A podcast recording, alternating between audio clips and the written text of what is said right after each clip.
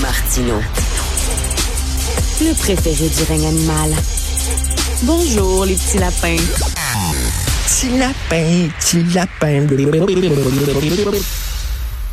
Près, près d'un agresseur sexuel sur cinq euh, a reçu une sentence à la maison en 2023. Tout ça à cause d'une loi qui veut lutter contre la surreprésentation de certaines minorités en prison.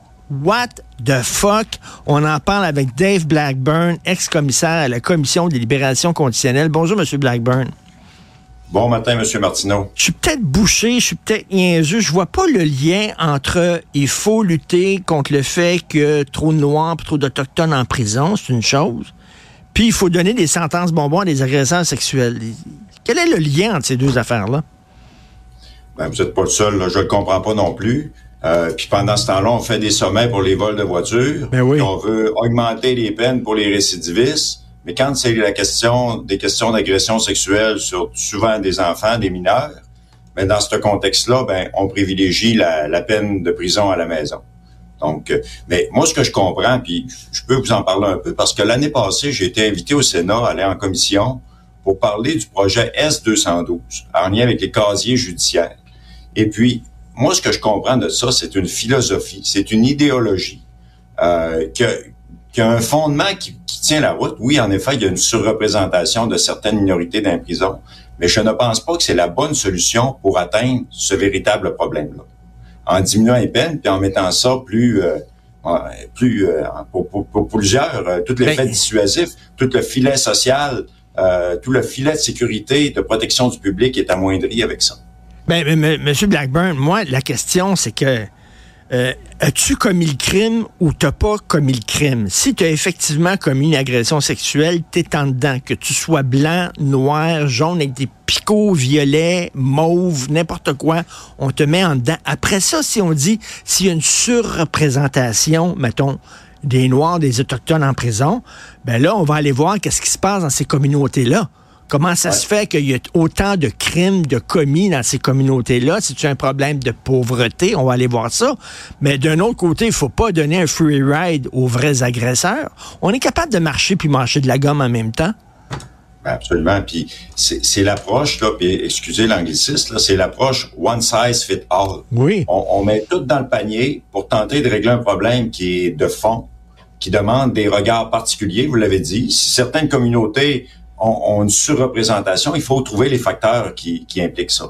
Mais là, avec cette approche-là, puis en modifiant euh, les lois en place, euh, entre autres avec euh, avec celui- celui-là pour les sentences euh, euh, de peine fédérale, ou encore avec le casier judiciaire, en donnant euh, l'absolution du, du, du casier judiciaire après cinq, deux ou cinq ans, ben c'est ça, c'est la- l'approche one size fit all, et on enlève tout l'aspect, euh, les aspects importants qui, qui touchent le processus étapiste euh, de protection, de réinsertion sociale et de protection du public en même temps. Alors là, il y a des sentences là, à la maison euh, donnant des agresseurs sexuels. Il y avait aussi avant des sentences planchées pour tout crime, par exemple, commis avec des armes à feu.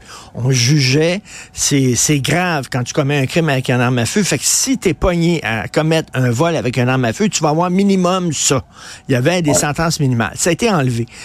Là, j'entendais sur les ondes de Cube Mario Dumont qui disait on a l'impression que les libéraux ils sont en train de détricoter tout ce qu'avait fait Harper juste parce que c'était Harper.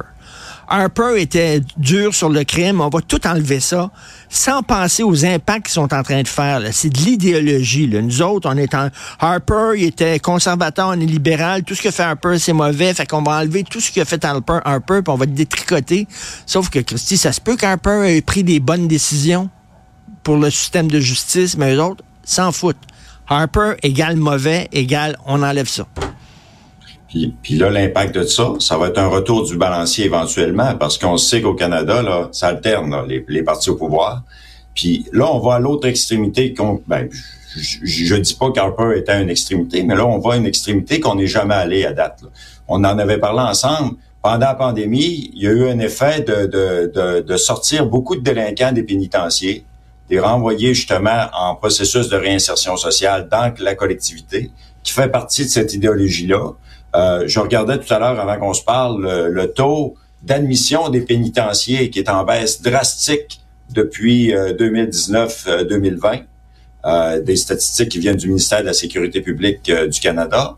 Euh, donc, tout ça mis ensemble, en effet, la crainte, c'est qu'on s'amasse avec plus de délinquants qui sont peut-être pas rendus là dans leur processus de réinsertion. Ben oui, être rendus ben dans la communauté, vivre dans un quartier et euh, ben, ça amène une, crainte pour euh, la population, là, pour les, les, monsieur, madame, tout le monde, où ce que normalement on a un devoir collectivement d'avoir un filet de sécurité qui protège le public contre certains délinquants. Ben, c'est si on fait tout le processus trop vite, au final, euh, puis, je vais vous donner un exemple. Un exemple, quand j'étais commissaire, je pense que ça vaut la peine de l'écouter.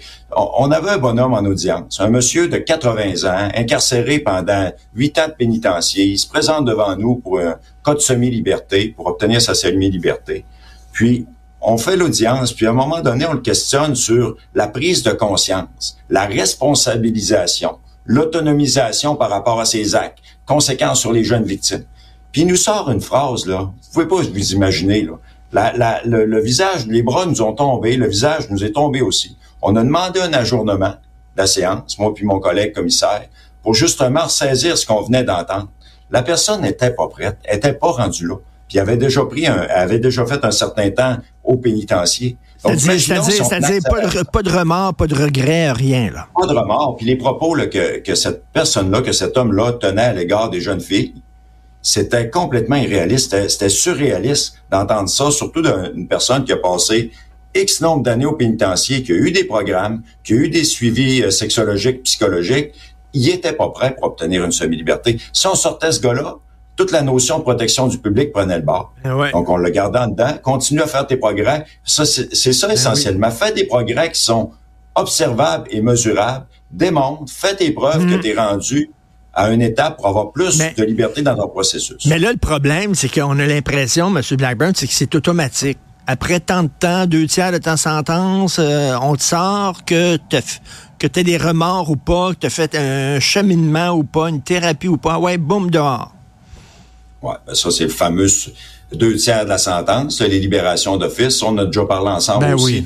Moi, cette approche-là, j'ai un problème avec ça parce qu'il n'y a aucune question de mérite là-dedans. Le délinquant peut absolument rien faire au pénitencier, se battre à tous les jours s'il veut, consommer euh, de l'alcool si ça tente. Puis, aux deux tiers, ben, de manière générale, ils vont obtenir la libération. Tandis qu'une libération d'office, qu'il y aurait une question de mérite là-dedans, il y a toute la question au final, là. Au final, ce qu'on veut dans un, système correctionnel, c'est que la personne soit capable de prendre conscience des actes qu'elle a fait et devienne ultimement un citoyen respectueux des lois et contributif à notre société.